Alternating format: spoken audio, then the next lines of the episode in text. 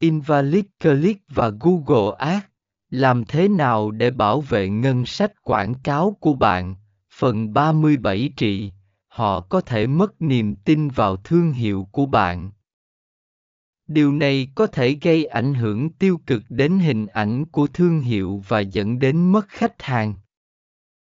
Trong kết luận, Invalid Click không chỉ là một sự lãng phí ngân sách mà còn có những hậu quả nghiêm trọng khác đối với chiến dịch quảng cáo của bạn. Việc ngăn chặn Invalid Click